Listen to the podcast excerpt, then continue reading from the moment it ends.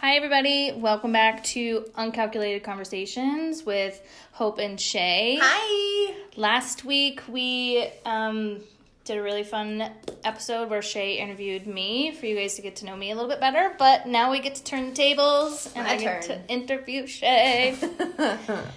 okay, so Shea, hmm like I said before we started recording, I'm pulling some Brene Brown shit on you today. Yeah. So we're gonna start off, and um, why I want you to tell us your story.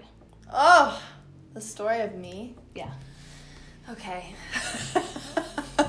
Are we cliff noting this because this could be a very It is up to you. Mm-hmm. Where you start, where you Mhm. end, what you include. Okay. It's your story. That's up to me. Okay. Well, um, because I'm a big picture person, I'll zoom all the way out to young Shea. Um, I was raised in a um, very Christian, conservative ish home.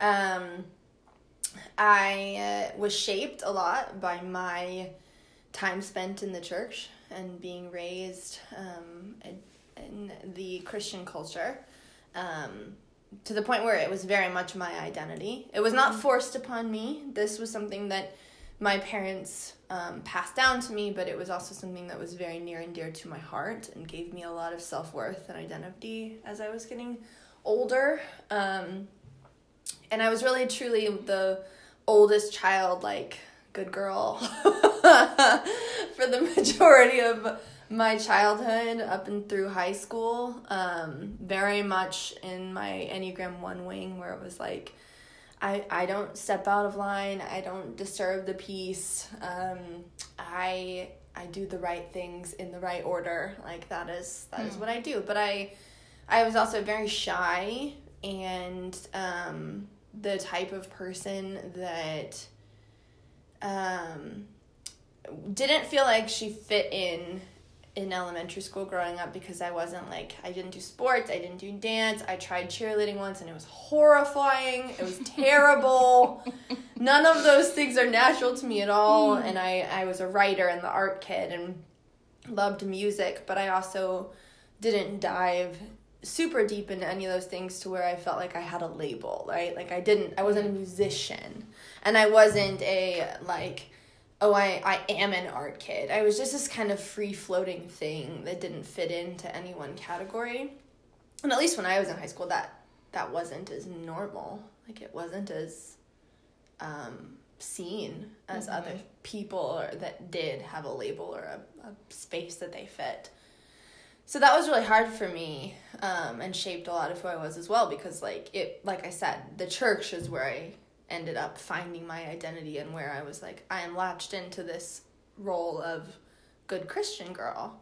Hmm. This is where I get my accolades. This is where people notice me. Um, Mm. and then also uh, socially watching myself evolve, it was like a lot of these deep one-on-one relationships and then random groups that I would like pull into my life over time. So that started at a very young age, like my Gemini rising nature, but it was like bursting through this shy part of who I was.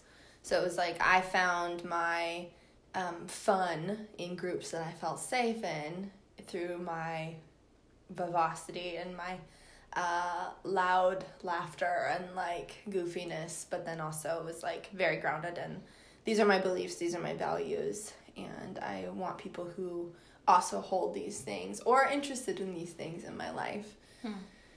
So, um, I don't. I, childhood is just this very blurry thing, but mostly it hinges on the church. And then, um, when I went to college, was this kind of first time where I was out on my own, and I was away from that and got to create my own thing. And that was also when I started dating my first husband and um, did the whole young marriage thing, right? This like fall in love with someone you've known since you were 16 and then we built community together from that place. So I went from kind of the church was my identity to now my husband was my identity. Mm.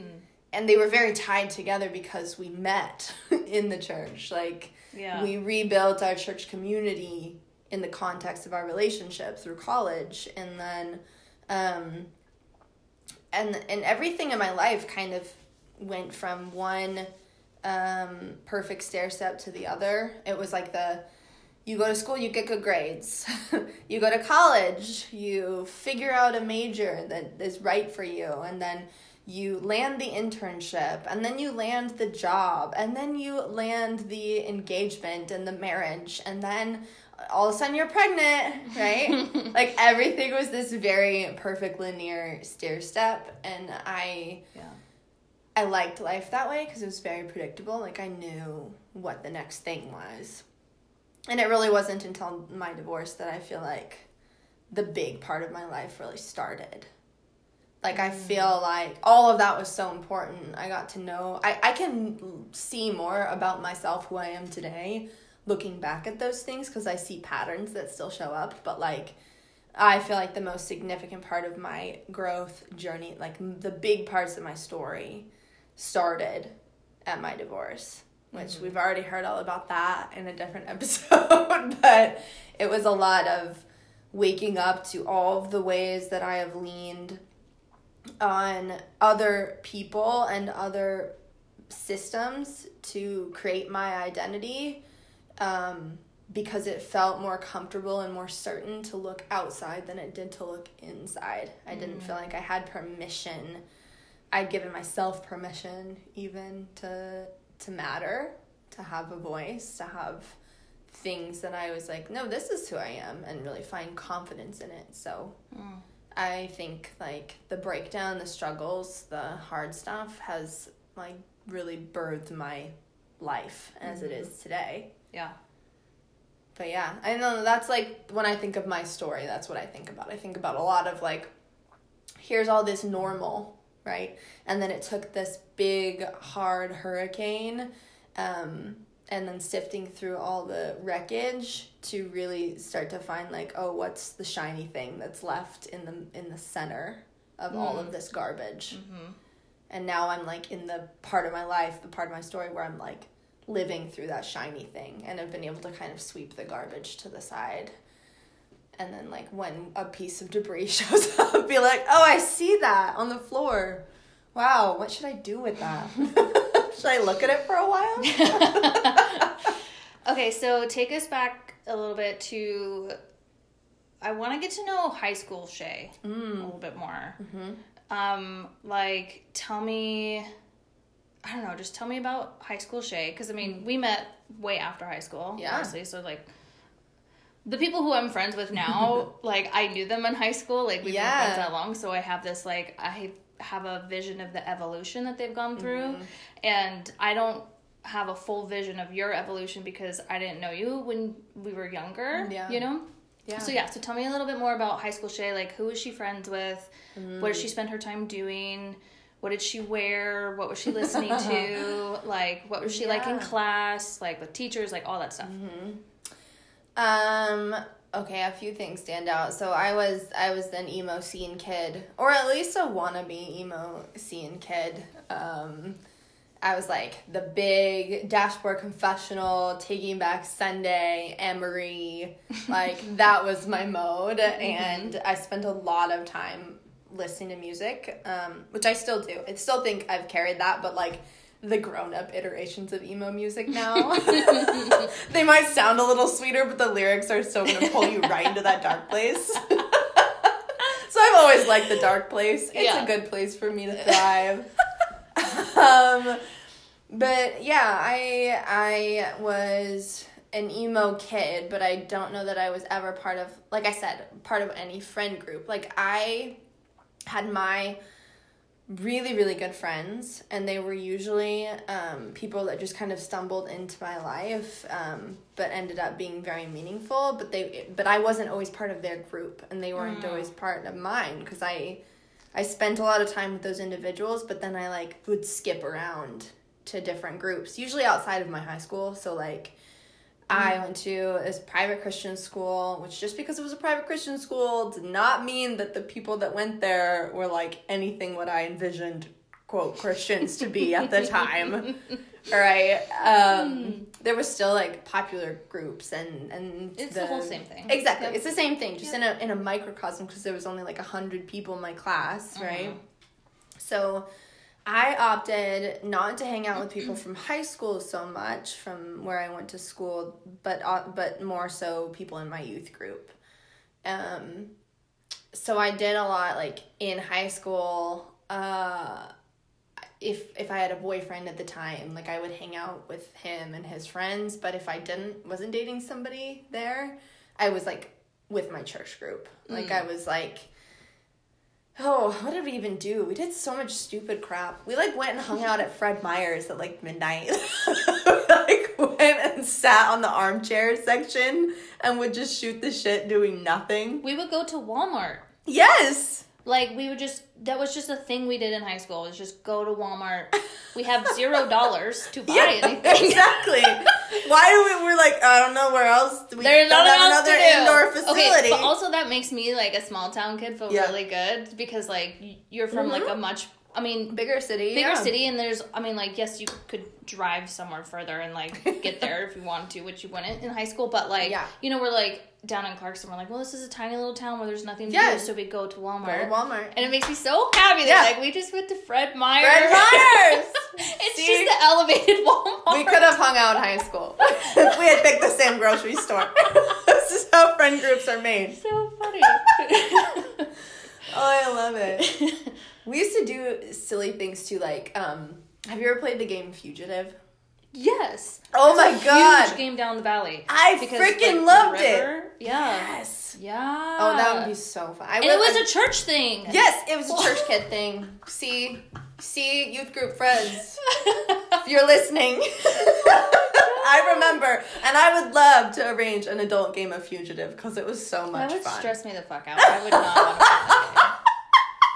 And I'm surprised you do too, because do you remember when we went and played laser tag with B and then like three Oh. of our oh. boyfriends? oh my god! You and I were like, what the fuck are we doing Why? here? This is so stressful. what what makes you think you'd be different in a in a No, in this? Here's, but here's what I do. Here's, and this gives you some insight into high school me, 'Kay. which is also still me Yeah. here and now. Is that I would just ride somebody's coattails. Like I would Right. just, you're actually playing the game of Yes, fugitive. yes, but and I'm with- just right. I am your unified twin right here, Ugh. shoulder to shoulder. Yeah. Because I don't know what I'm doing, but you look like you do. So I'm with you right now. Yeah. That's how I would get through it, and that's, how I would have fun. Is I'd just be the sense. hype woman, you know, and do Mm-hmm. what I do best, and I would scream and I would laugh and like be that person. But Yeah. someone else is making all the decisions, Right. every single one of them. so That's awesome. some yeah, some of those things. Um, I mean, I was like, I was also that kid that was um, well known for my writing potential. Mm. So okay, if I think about the things that I was well known for in high school, one was like my writing potential because like people in English classes were always like, "Oh, Shea's so good at X Y Z," because I like wrote poetry and um, usually did well on those like more creative based assignments. And we had kind of a fine arts school thing going on there, like people were in choir or they were in um, drama or they I don't know. We had some sports, but it, because it was so small, like the arts had a lot more focus Yeah. and I could never fit into those like performing arts spaces, but I was I had writing ability that was strong, and it was also something I loved. So people knew me for that quote knew me. Yeah. Um, but I was also known as like the deep feeling person, and that is still true today, mm-hmm. right? Like I'm gonna put something together. We're like in small group at youth group, right? And we're talking about whatever whatever the sermon was about or whatever the the hinge topic was at church. And then I was like the quiet, like listen to what everybody has to say, but then like come at everybody with like this great inside moment. Mm-hmm. Like I'm gonna wait my turn until it's the perfect time to drop this bomb on everybody and have everybody hold their hands over their heart and be like, oh yeah, I feel that. Like that was me. And I had, and I probably, that probably increased my identity in the church because I had so much pride in being that mm-hmm. person. Mm-hmm. right? That is Yeah. a gift of mine. Yeah. It still is, Yeah. but I put it in this one section of my life that that was my outlet for it that like attached me even stronger. Hmm. And attached my ego to this part of me that you know is a gift, but like I felt like in high school I didn't have any other role. This was what I was good at. It was like an underground being noticed, but i, I had an outlet for it and a channel in the church Yeah. or I didn't in my high school group. Like I had friends that would maybe appreciate some of that, but mostly it was in this context where we're trying to get a little bit deeper. High school kids need more of that, but like a healthy outlet or system for it to like talk about their feelings and their thoughts on things. Yeah. I hope it's getting better with how much the world is changing. But then it was like that was the only space. Yeah. I agree. Yeah. Yeah. a church was yeah and i mean like i wouldn't even say in those groups we were able to get to like the root of like real things or like mm-hmm. actually talk candidly about how we were feeling without some sort of shame mm. from the church mm-hmm. but it was the closest thing to open honesty about life Yeah. because i didn't experience that at school hardly at home Yeah. I mean, like my parents, I never felt shame from my parents, but I don't feel like we talked a ton. Mm-hmm. I think I initiated a lot of conversations with my parents. yeah. They didn't, but like I agree. Like I hope that it's more commonplace for there to be spaces for adolescents to have like those types of conversations. Yeah. I think about because at that time I was so unaware of of any kind of sh- I mean I was aware of shame when I felt it, but like circumstances that now I'd be like, "No, no, no, no, no." Like like the person that comes to youth group and they're feeling so guilty about having done some sexual activity with their boyfriend Yeah, and it's always that. yeah, it's always It's, that. it's always some sexual thing. Exactly. And then they're sitting there and they're like crying and and basically using youth group as a confessional. Yeah. And the response of everybody is like, you know, put an arm around them or like give them a hug and like like it's okay and and like thank you for being honest and like there's space for redemption, right? But it's like these are things in my mind that don't always need to be redeemed. And so just being able to remind somebody in that mm-hmm. space now, like I look if I could rewind it and I could like change my reaction to some of these moments, it would have been like you're you are good. Yeah. You are all good. There's nothing bad. It's you do good. not need to cry right now, and I mean it's okay to cry, Right. but you don't But need to cry on behalf of. and shame about what you did. Yes. Actually doesn't serve you.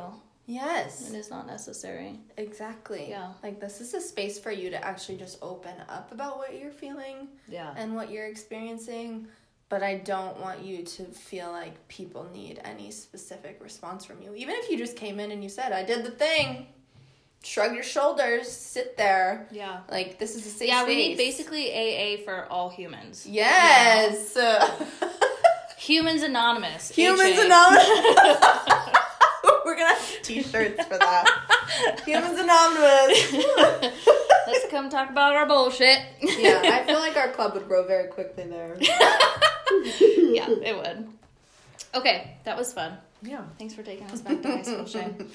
Um, what was your relationship like with your parents and your sister around that age? I um I mean I think I I both adored my mother and compared myself to her constantly. Hmm, how so? Um, she is the most hospitable person that I've ever met in my life. Yeah. She's an Enneagram 2. She is, how can I be of service? How can I give myself to you? How can I be what you need me to be? Um, she's very others focused. And so there was this narrative of like, and and it wasn't a spoken narrative all the time, but sometimes it was, right? Like, selfishness is not permissible. Not an option. Yeah. Yeah. Selflessness is the way. This is what it looks like to live like Jesus. And she lives that way. And it's such a, it's honestly such a beautiful thing to see it in action because she's so um like if I were to get sick right now, like as a 30 almost 32 year old woman, if I were to get sick, if I were to get COVID, right? She'd be here in 2 seconds. And I would she would be here. She would have all of the the like accoutrements to help mm-hmm. nurse me back to health. Mm-hmm. She doesn't blink an eye and she truly wants to be that like that is true to her soul and her spirit is like i care and i care deeply and i want to be there um and so she was this kind of like cool mom growing up right where it's like she wanted people to feel free to come to our house mm. would never blink an eye at like hosting something a sleepover or um, the youth group comes over for um, rock band and like she makes all the snacks and and stuff like that. Yeah. Um but in contrast right i am nothing like her in that way. Like i am not acts of service. I am not the world's hospitable one who's like let me host all the things let me do all the things um I think there's elements of that that show up in me as a result of being raised that way, but like I, it's not my natural state, my mm-hmm. natural tendency. And also, my mom being very social and very others focused. Um, I she was like a cheerleader in high school and on the swim team and these things. Um, even though she's even said like she didn't feel like she fit in anywhere but i i would compare myself to those things and be like i i don't measure up to what the what she wants me to be mm.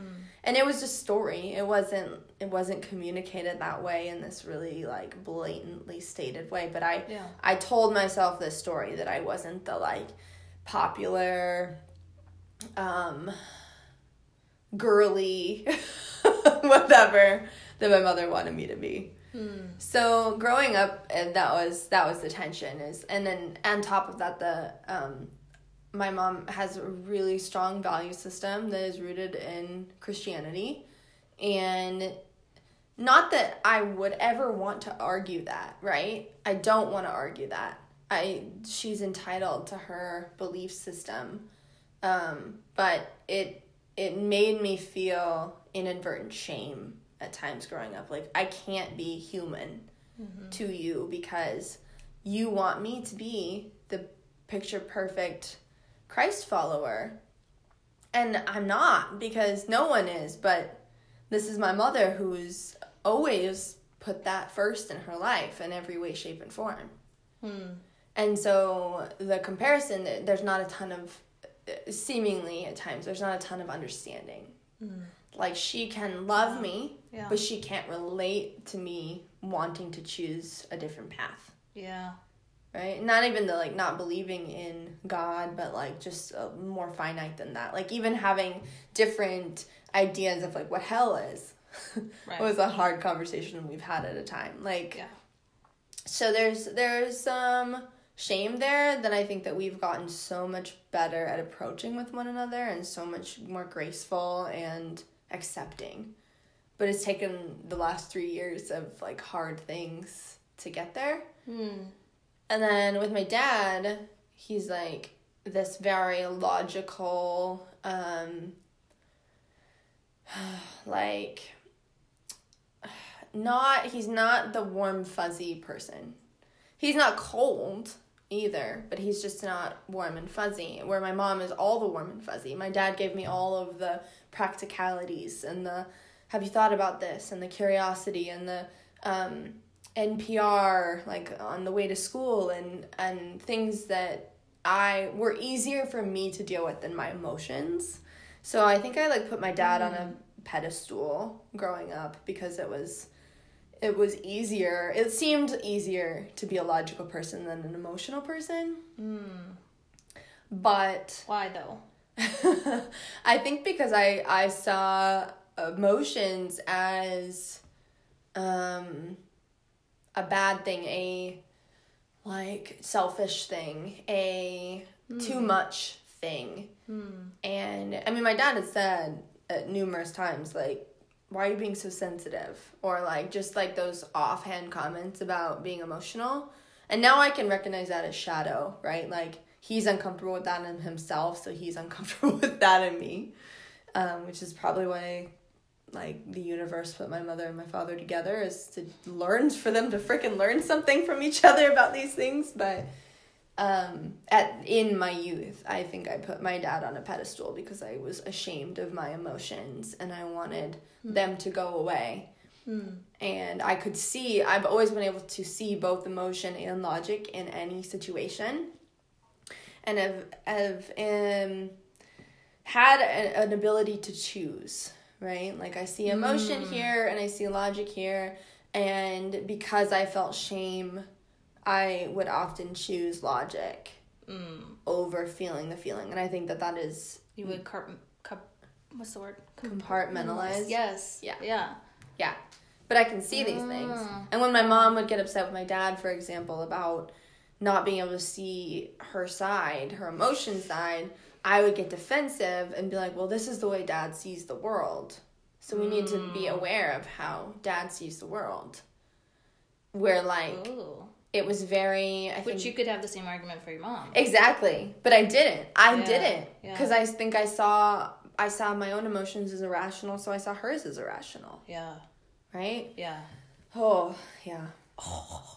Yeah. That's so interesting because I also think, like, it's interesting thinking about the environment that you were raised, like with your parents, and how they kind of formed this idea for you of what is good and bad, basically emotionally, right? Mm-hmm. And but then when you think about like your zodiac sign, like Aquarius, uh huh, non emotion, yeah, like yeah. your already tendency is to like disconnect from emotion yeah and be logical mm-hmm. so it's like that also plays into that shadow part of yourself that you are actually emotional because we as humans are yes and and then also as a nine this idea of like my emotions don't matter mm-hmm. other people's whatever is happening matters more than mine so it's yeah. like you have all these compounding things adding up together to like mm-hmm. you'd be like nope m- emotions are not good for me yeah. I don't feel I don't want to feel them, so I'm no. gonna do all I can to not. No, no.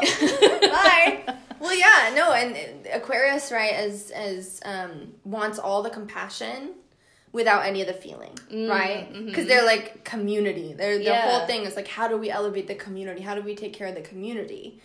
And I am a very compassionate person by nature. Yeah. I care very deeply, but I think one of my life lessons has been you have to care if you can't care about yourself your own emotional experience like you you can't ever fully care fully show up yeah. for community yeah right yeah it's been a hard and beautiful life lesson which I, my scorpio my lilith is in scorpio and i think that that plus my daughter has shown me so much about emotion that I didn't, didn't expect to in your face at all times. Yeah, exactly. Yeah. Here you go, volatile emotions. This is what you get to work with. Form a good relationship with them. Bye. Oh my god, I love that. okay, let's um let's like change gears a little bit okay. and like let's bring it into like today. Mm-hmm. Um what is something that people generally get wrong about you? Mm.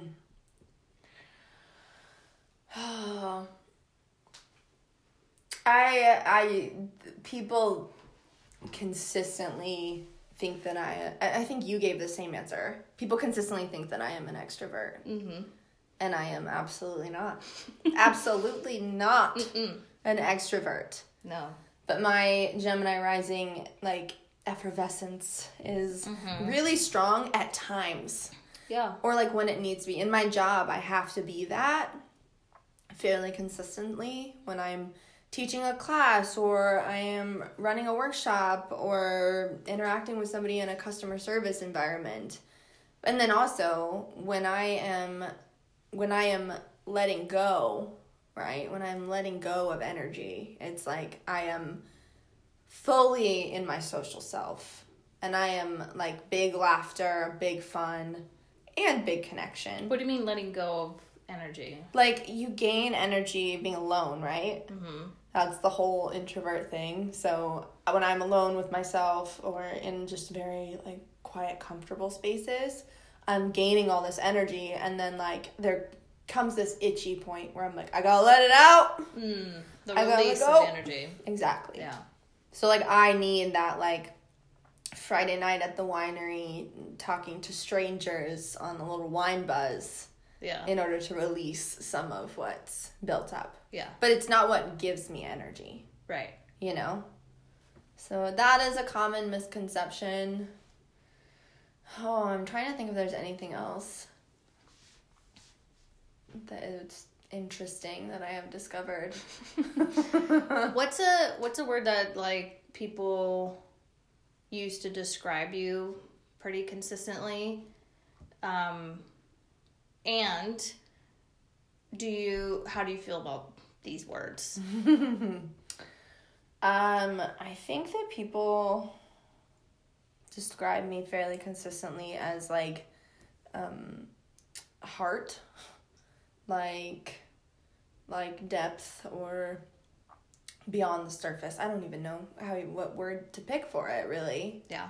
Um but I mean that that to me is is me. I think I'm a lot more than that, but I think that that has been fairly accurate. I feel like I've gotten to this point where like maybe in the past people would have chosen words for me and I would have been like no. I don't that's not really who I am or that's not really hmm. true, Uh, but I feel like I've shown up so much more like authentically over the last few years that hmm. it's hard hmm. for me to think of contrasting words. Mm-hmm. Do you have like, oh, I thought this about Shea before I knew her really well? Mm.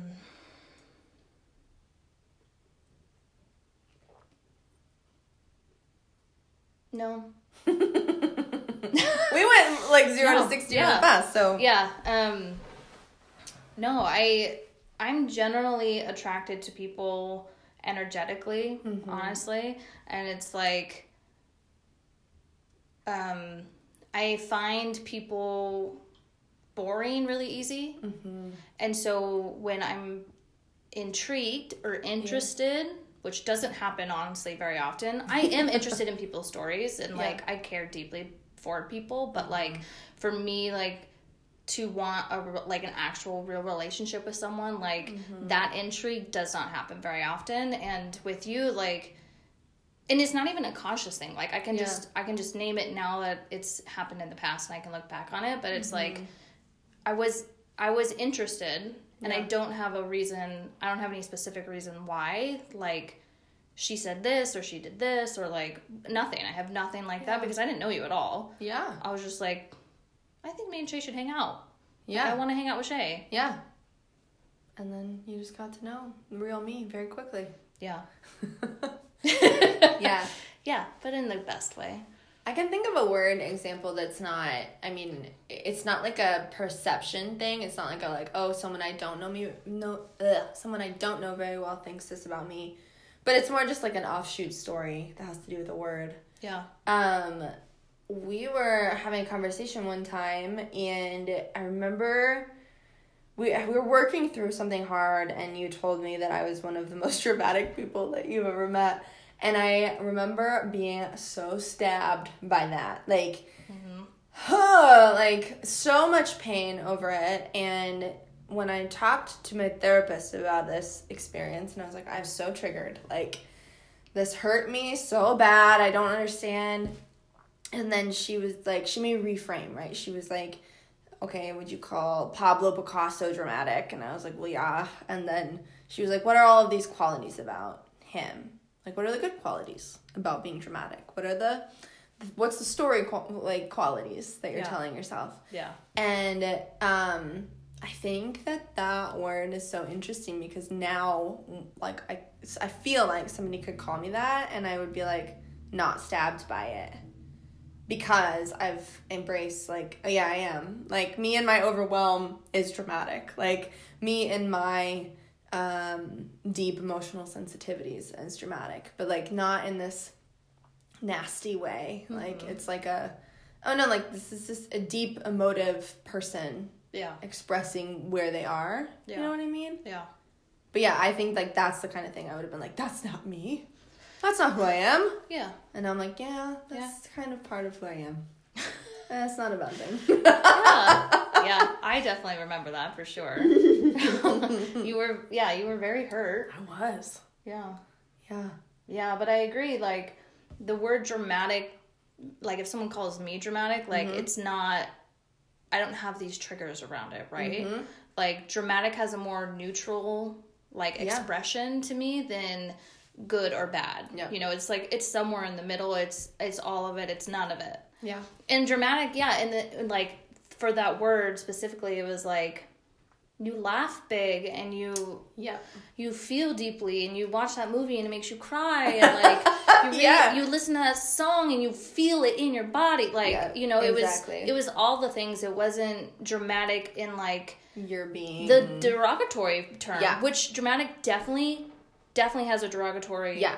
like it can be used as a bad word Yeah. for sure so it's like i'm not trying to be like you shouldn't have thought it that way because i understand No, but it's Yeah. like that's I think that's where like that particular experience helped me so much because it was like oh, every person that has a superpower it is also a detriment to them, yeah right? yeah yeah And like my um my being deeply sensitive or deep feeling or whatever, it can it can be the best version of that and the best parts of me, which is the big laughter and the like let's start a deep conversation and go beyond the surface and it can be the the like f- writing a poem that means a lot or listening to a song and just like feeling elevated to a mountain, you know? yeah But then it can also be this other side that I have to actually sit with as well.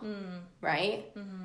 So I feel like when we feel those triggers, it's this invitation into like, okay, this is a good, this is some of the good things, the best things about you. And also, this is where it can get a little dicey sometimes. yeah yeah yeah.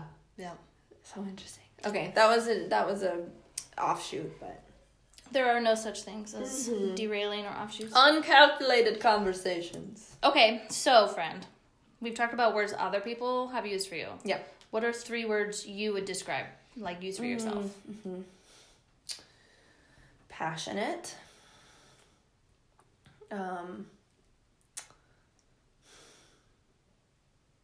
peacekeeping. And i mean that in a good way not where it can get me in trouble but it still feels like a deep part of me.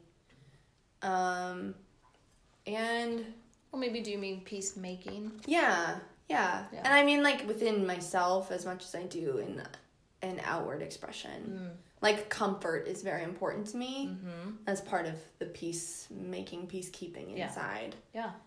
Um visionary. Mm, mm-hmm. Yeah. Yeah. I think those are those are the three that I would choose. I would agree. and I Yeah. can't agree because you get to decide for yourself. It's funny because I read, I like hear myself say those words, and I'm like, oh, those are words that you use to describe like a powerful person. Yeah. And then I'm like, do I see myself as a powerful person? And I'm like, well, now I do. Yeah. Now I do. Yeah. but I would not have felt like that a while ago, you know? Yeah. Hmm. Yeah. You should post those words somewhere where you see them often. Yeah. What a good thought exercise for people to do, right? Yeah. What are your three words? Yeah. Hmm. And then do you actually treat yourself like you are those three words? Yeah. Yeah. Yeah. What's someone else that embodies these qualities? Look at look at them and be like, what do you admire about them? It could be even an imaginary person. Yeah. Right? Like not even someone you actually know. Exactly. But like if I can imagine these three words in a person, Mm-hmm. what would what would be my reaction to this person? How would I treat them? How would I feel about them? yeah. Am I doing that for myself? Yeah. You know? Yeah. Hmm. I think self talk and the way we treat ourselves is an issue. Yes. Extremely. Yeah. And you know, you know, you coach people. Yeah. I feel like I mean like, you know, like Luke of course doesn't give me any details, but like he coaches also and like I feel like 90% of the battle is what people have to deal with changing about what how they talk to themselves. Inside. Yeah. Yeah. Oh. What they believe about themselves. Hundred percent. We always say in coaching, if we could send people to therapy at the same time as they are, or even as a prerequisite Yes. to jumping into the program, I think a please go to prerequisite- therapy. yeah. Please go to therapy and work on the inner stuff so that you are ready to then translate that to else. behaviors. Yeah. Yeah, exactly. Yeah. It's not just like numbers on a scale or whatever. It's so much more than that because you're ultimately you're learning how to take care of yourself and that's mind body soul Yeah. and that's your big goals that are like oh i never thought i could do that it's so much more Yeah. so go to therapy if you're wanting to lose weight or start a fitness journey and you would come to a coach we highly recommend therapy is a prerequisite yes. Yes, we do. Okay. Um, tell us a little bit about um, the Enneagram, your experience with the Enneagram, how you stumbled upon it, um, Yeah. the journey that you've had with it. Did you figure out you were nine really quickly? Mm. And then what have been like your top learnings or takeaways? It's my favorite question ever of all time. I'm glad I could do that for you. Thank you for giving me a space to talk about the thing that I talk about constantly, anyways. if you can't tell already, I really love the Enneagram. Um, okay, so I've been obsessed with personality paradigms ever since, God, uh, uh Myers Briggs. When did you first find out about Myers Briggs though? Um, I was uh, in my first year of my career in human resources, and we did the Myers Briggs test as like a unit. So Were at you that an time, intern or no, I was like so full full-time? So it was like HR 22, associate. 21? yeah, I Okay. was 20, 22. Okay. 22 years old. Um, we do this test, and I find out that I am an INFJ, and INFJs apparently account for like 1% of the population. It's like the rarest Myers Briggs type that there is. Um, supposedly, because I have met so many INFJs since that time that I'm like, mm, I don't know about this. Me too. I don't know about this. I know, and they every single INFJ I've met tell me that same statistic. Exactly. They're like, I am the rarest type. I am the and I'm like, I I want to believe you, but I just don't. It's because we're a bunch of fours and nines who don't understand ourselves. so how could the world understand us? Exactly. Um, but yeah, that I latched onto that statistic because I had never felt fully seen or understood by anybody, including myself. And now I'm reading all these words about who I am in a way that I never would have been able to put into prose. and I you relate like, to them, like you feel Oh. like they're correct. hardcore. Like they talk about in an INFJ um, breakdown, like a, you're a bunch of paradoxes. So like you're extremely friendly, you're also extremely introverted.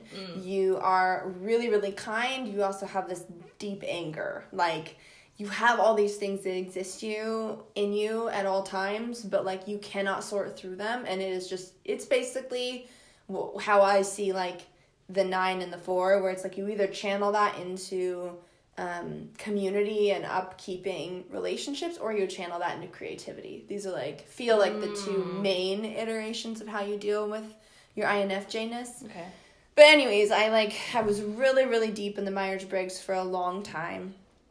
Um, when I was going through my divorce, I came back into it pretty strong to help. Like I needed a tool to help me understand what was going on in myself because I was so confused by my own emotional reaction. I was like, I- I need to understand through the research what um what I'm supposed to do with all this. Like where are the hidden things that I don't quite understand about myself and and it- maybe if I can find some language for it, then I can recover from what I'm happening, what's happening to me. Well, around that time, um, I had a bunch of friends in the church because the Enneagram has been popularized in churches, even though it is not a Christian paradigm at all. Mm-mm. It's actually, yeah, I won't give a history lesson on the Enneagram, but it is not based in, It was Um, not originated by no. Christians, it was not. which they'll tell you that it was, but Yeah, it's not. It's not. You gotta read the books. not the new ones, the old ones. Yeah. Um, but someone had told me about it, and they're like, "You, we know you love personality paradigms. Like, we're obsessed with the enneagram. You should take it." And I was like, "Okay, I'll take one."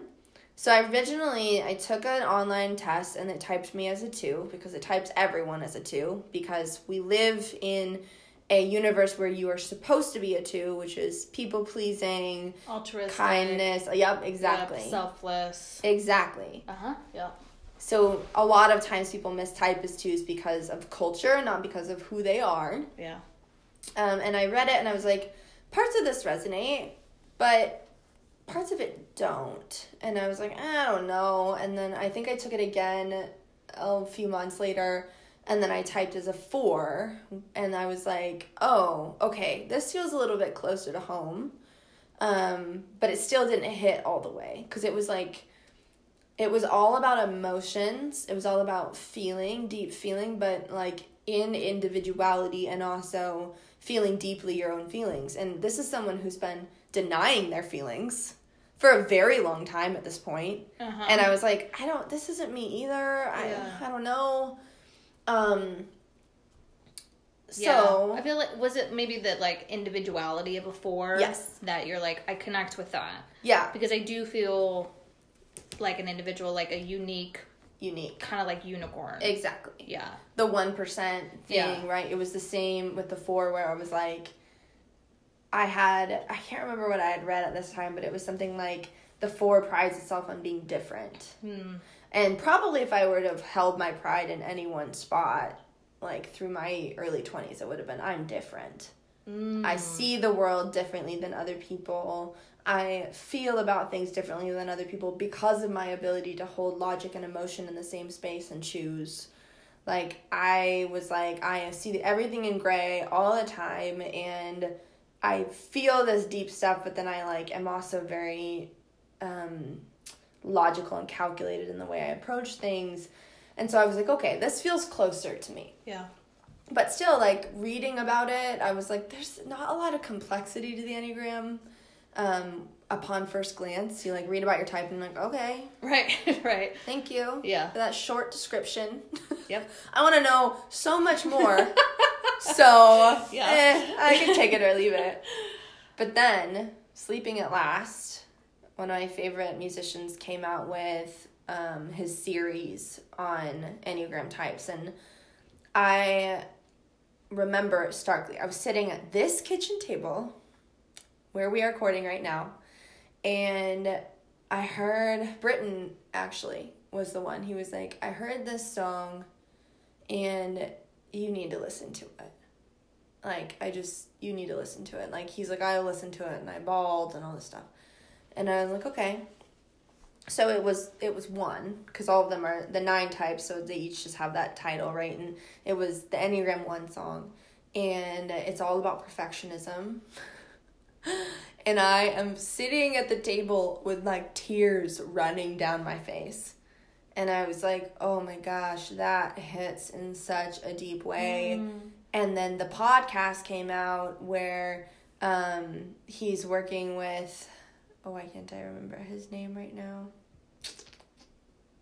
Uh, an Enneagram expert about um, talking to them about each type. And I'm listening and I'm like, this is so much richer than what I thought it was. Mm. Well, I was carpooling with my friend Kelsey at the time, and she, she, I was telling her like, oh, this is really interesting to me, and I was like, I, I didn't care about it very much, but then these songs came out, and I'm like kind of curious, and she goes, Shea, you're not supposed to type people. So this is not me typing you, but I really think you should read more about Enneagram nines. And she's like, I just, I think, especially with your reaction to the one song, like, I think this might be significant for you. Just read about it. And I was like, okay. I read about that night. I'm like sitting in bed, reading the description, and it's talking about how nines um, repress their own voice, their own opinions, their own feeling selves, their own everything in order to keep peace with those around them but also with themselves. So like they can't they feel like they're dying when they're encountering uncomfortable emotions.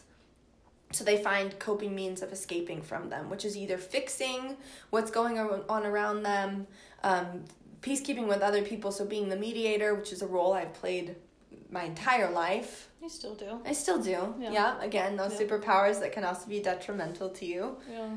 um, playing the role as mediator, playing the role as mediator to yourself, even to the point where you're not even like letting through the uncomfortable thing because you're like, what's the right thing to choose? I'm going to choose the right thing. Mm. Not what is right for me, but what is right by whatever standard is going to make things as comfortable as possible. Yeah. And so within my marriage, that played out in a very significant way because my reaction to the betrayals that we had encountered were like, fix it. If he can be okay, if he can be better, then you can be better inside. Like, you don't have to be uncomfortable and mm-hmm. have trust issues and have to deal with all of this pain if your mm-hmm. husband heals from his addictive stuff. Like, if this happens, you'll be just fine. And so I focused all of my attention and energy in different ways over six years in how can he be better? And in that, I completely repressed any way that I needed to work on me or come to terms with these things because I defined my okayness through his. The whole fear with the nine is that you're going to sever connection and like lose connection with people, which is really actually lose connection with the divine. And I like I remember reading about it and just like feeling like I'd been punched in the gut because I was like, yeah, that's the fear. The fear is of loss. Mm. It's of loss of meaningful connection. And that's something I've juggled in friendships. It's something I've juggled with my spiritual journey. It's just, it's all over the place for me. But I have had to become very aware of the ways that I am trying to maintain peace, usually internally more than out- externally. So, like, I mediate with people and I try to manage situations like that, but, like, also in myself. How am I trying to escape this feeling? Is it through numbing? Is it through um, putting something off? Is it through distraction? Like, oh, I went through so many iterations of it in my healing journey, and now I still do it, but I can f- see myself doing it and I can choose something different. And the Enneagram gave me that self awareness uh, in order to name the things and what I what the the fear was underneath of my behavior. Yeah. I agree. I do think the power of the Enneagram is them being able to name the fear. Mm-hmm. because personality is flexible Yeah. and I don't want my personality to be the same today that it was when I was 18. Yep. Like I definitely want to have a completely different personality by the time I'm 40. Yeah. Like so personality paradigms never really made sense to me, Yeah. but like the Enneagram is like here's the thing below the thing. Exactly. What are you afraid of? It's really about soul more than it is about personality. Yeah. It's about essence. Yeah. Who did you come in this world as under all of the the crap that the world has now layered over you or out of shame and guilt and trying to appease the world whatever that looks like your parents or your church or your friends or whatever and and the enneagram says let's take off these layers of personality Yeah. and look at the the thing that you were created as, the person that you were meant to be, your divine essence and purpose, Yeah. and where some of these things got mucked up. Like the the virtues are like the the purposes, I guess, of each of the nine types, like the deep calling um, to the divine, and like the nines is love, holy love. What is love? What is real love? Not consolation love, but real love. And I thought love was peace. That's the consolation version that the world taught me I should turn to to avoid the discomfort or the fear of disconnection. But real love requires hard stuff. Yeah. You know, it was Yeah. like real love requires that uncomfortable conversation or conflict because you don't know people unless you accept all of their feelings and All the parts of them. exactly. Yeah. Yeah, including yourself. Yes. so, especially yourself. Yeah, that's true. So that's that's the Enneagram to me. That's great. Mm. Okay, let's take a break and we'll be right back.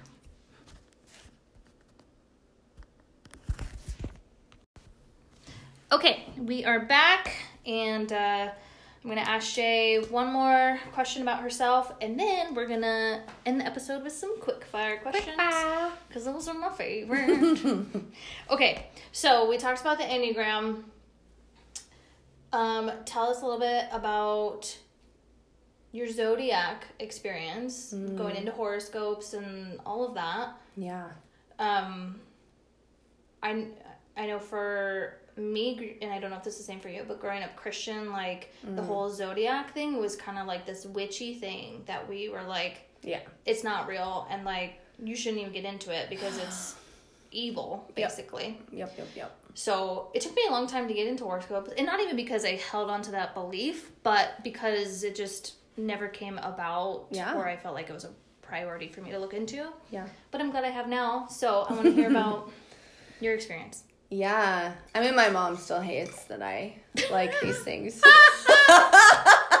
she hates it. Yeah, yeah, yeah, yeah. Um, but Um, what's her sign, by the way? she's a Sagittarius. Oh. Uh huh. She's the most Sagittarius Sagittarius I've ever met. With a Pisces moon, baby. Oh. My mom has so many intuitive powers she ha- is only starting to slightly tap into. My goodness. What's her rising?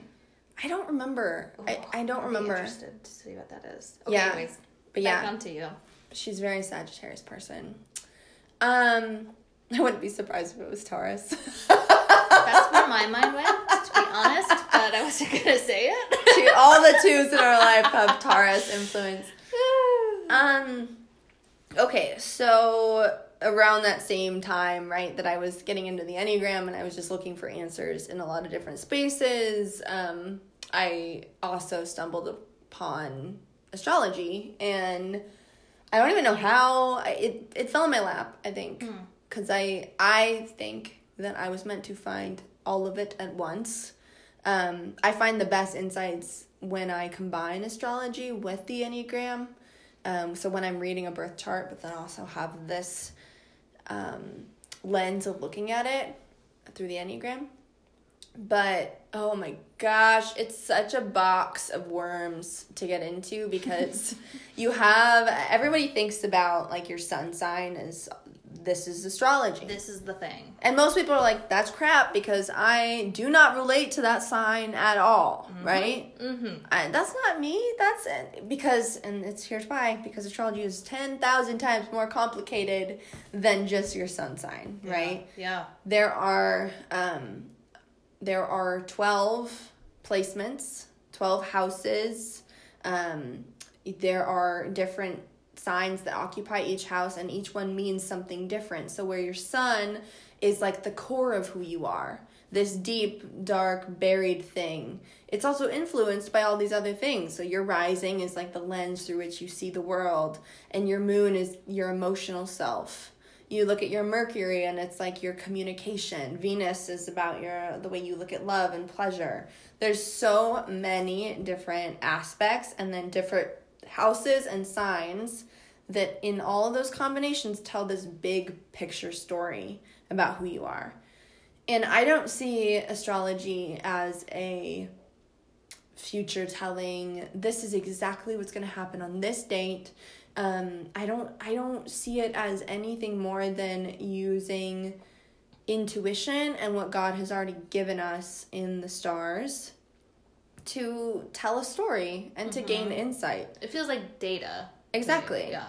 And like Yeah. it's I understand that we that we read certain parts of the Bible that like give warnings about these things, but I feel like that's when you put all your stock in something. Mm. Where the mm-hmm. astrology that I understand is you're looking at at information, you're looking Yeah. at stories, you're looking at potentials, you're looking for ways to gain insight about yourself and then make decisions based off of what you know your true self, your shadow self, like Yeah.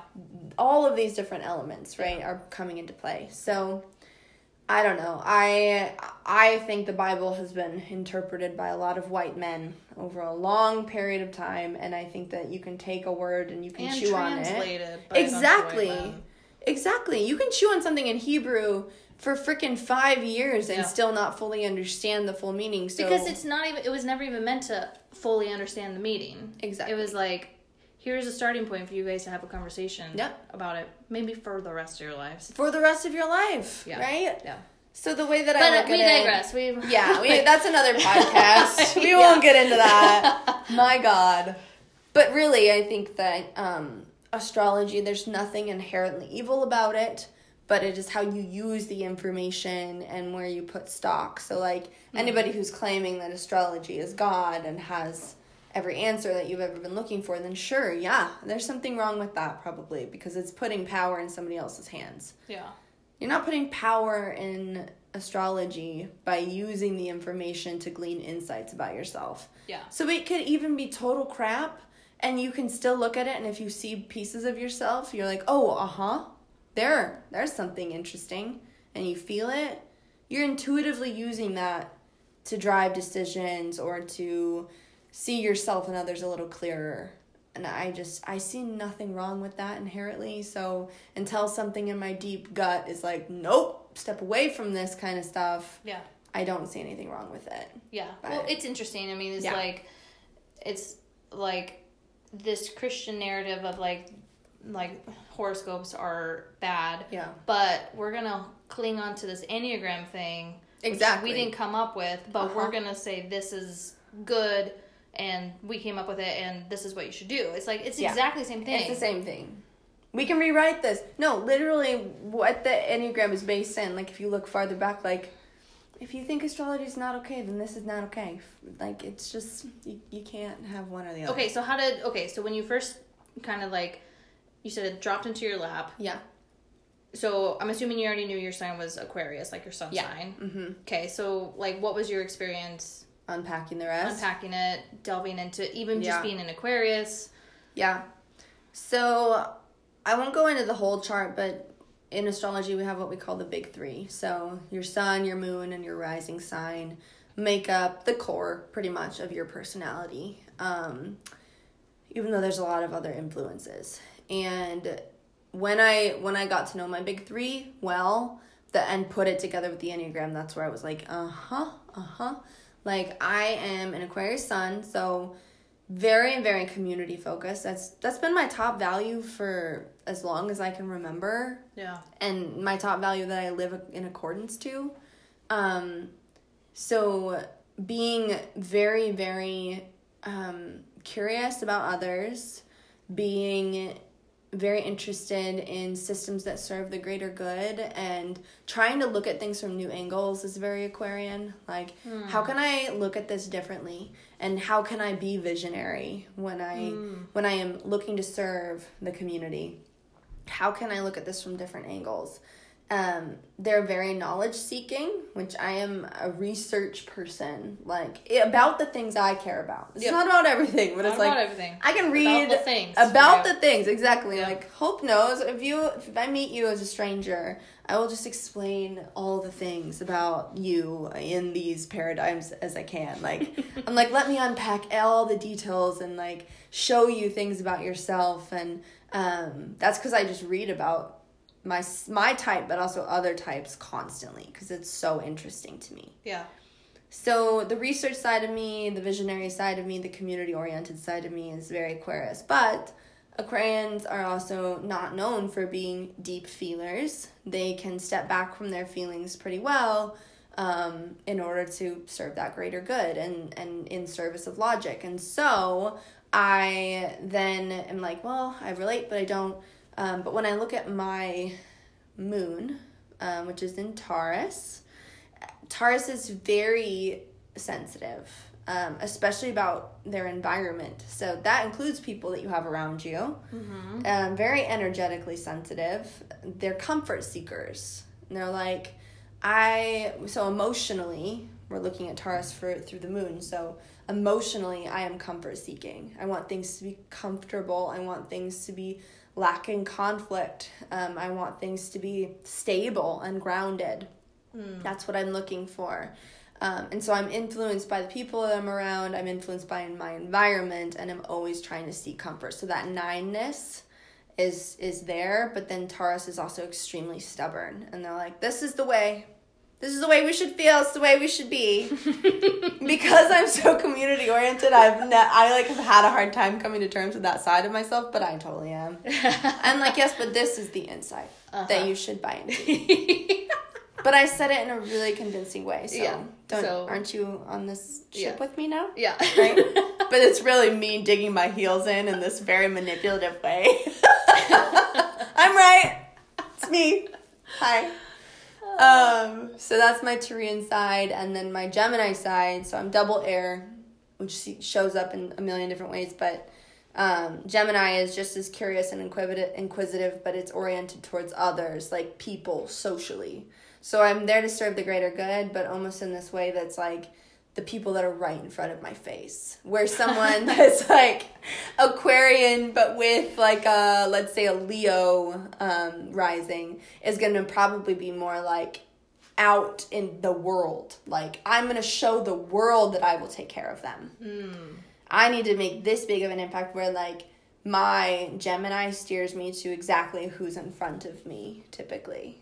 How can I make an impact on you, pull you into my community, and use my Gemini qualities, which you know the two faced piece is is really just a um, not kind way of saying I can be what you need me to be right? Like the twins, like I have multiple sides to my personality. Yeah. So I'm gonna be real social and fun and bubbly in front of you, and then I'm gonna go home and I'm gonna um, crawl on the couch and be quiet for three hours because I'm so taxed, right? That's how I look at my Gemini side. It's Yeah. like Yeah. super social and fun and integrated, and then completely closed off and shut down, and like I need to replenish and recharge. So those are the big ones and then I would add that like being double air is a lot of my absent-mindedness or like I am that person that has 50 unread texts at any given moment and like 10,000 emails sitting unread and like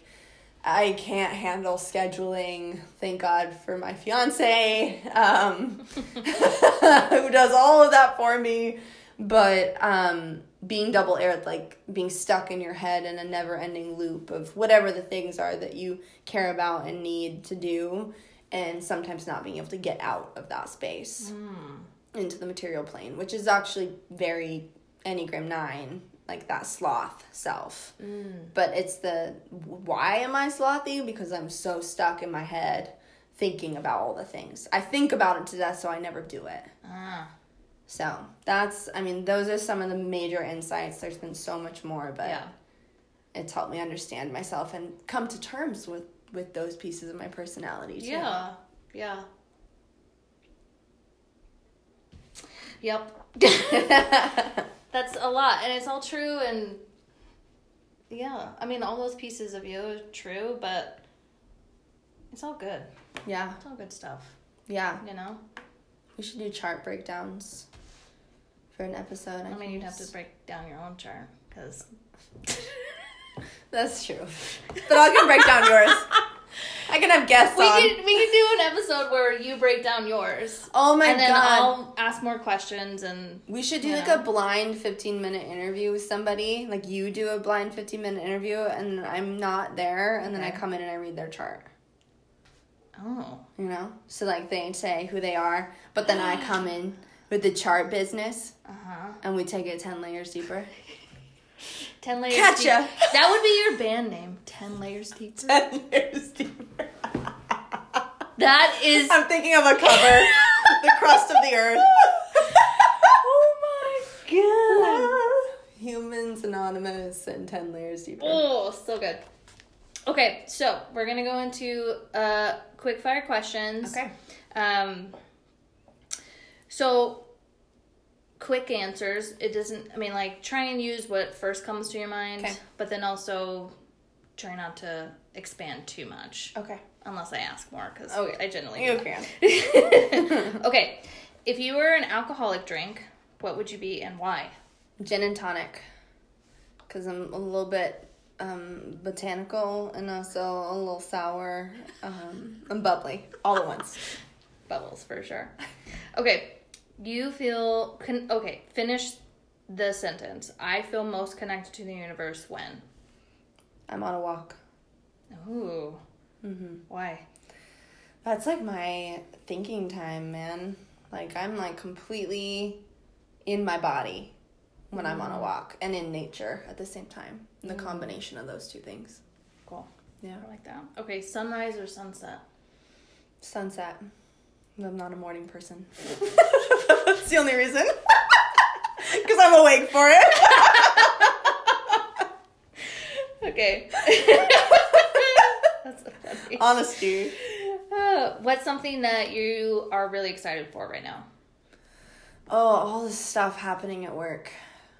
All of the um I'm launching a emotional intelligence course and it's like the type of thing that I never thought I would be able to do in my career in a million years and we're here and I'm like wow, it's also the hardest thing going on in my life right now. So they're the same.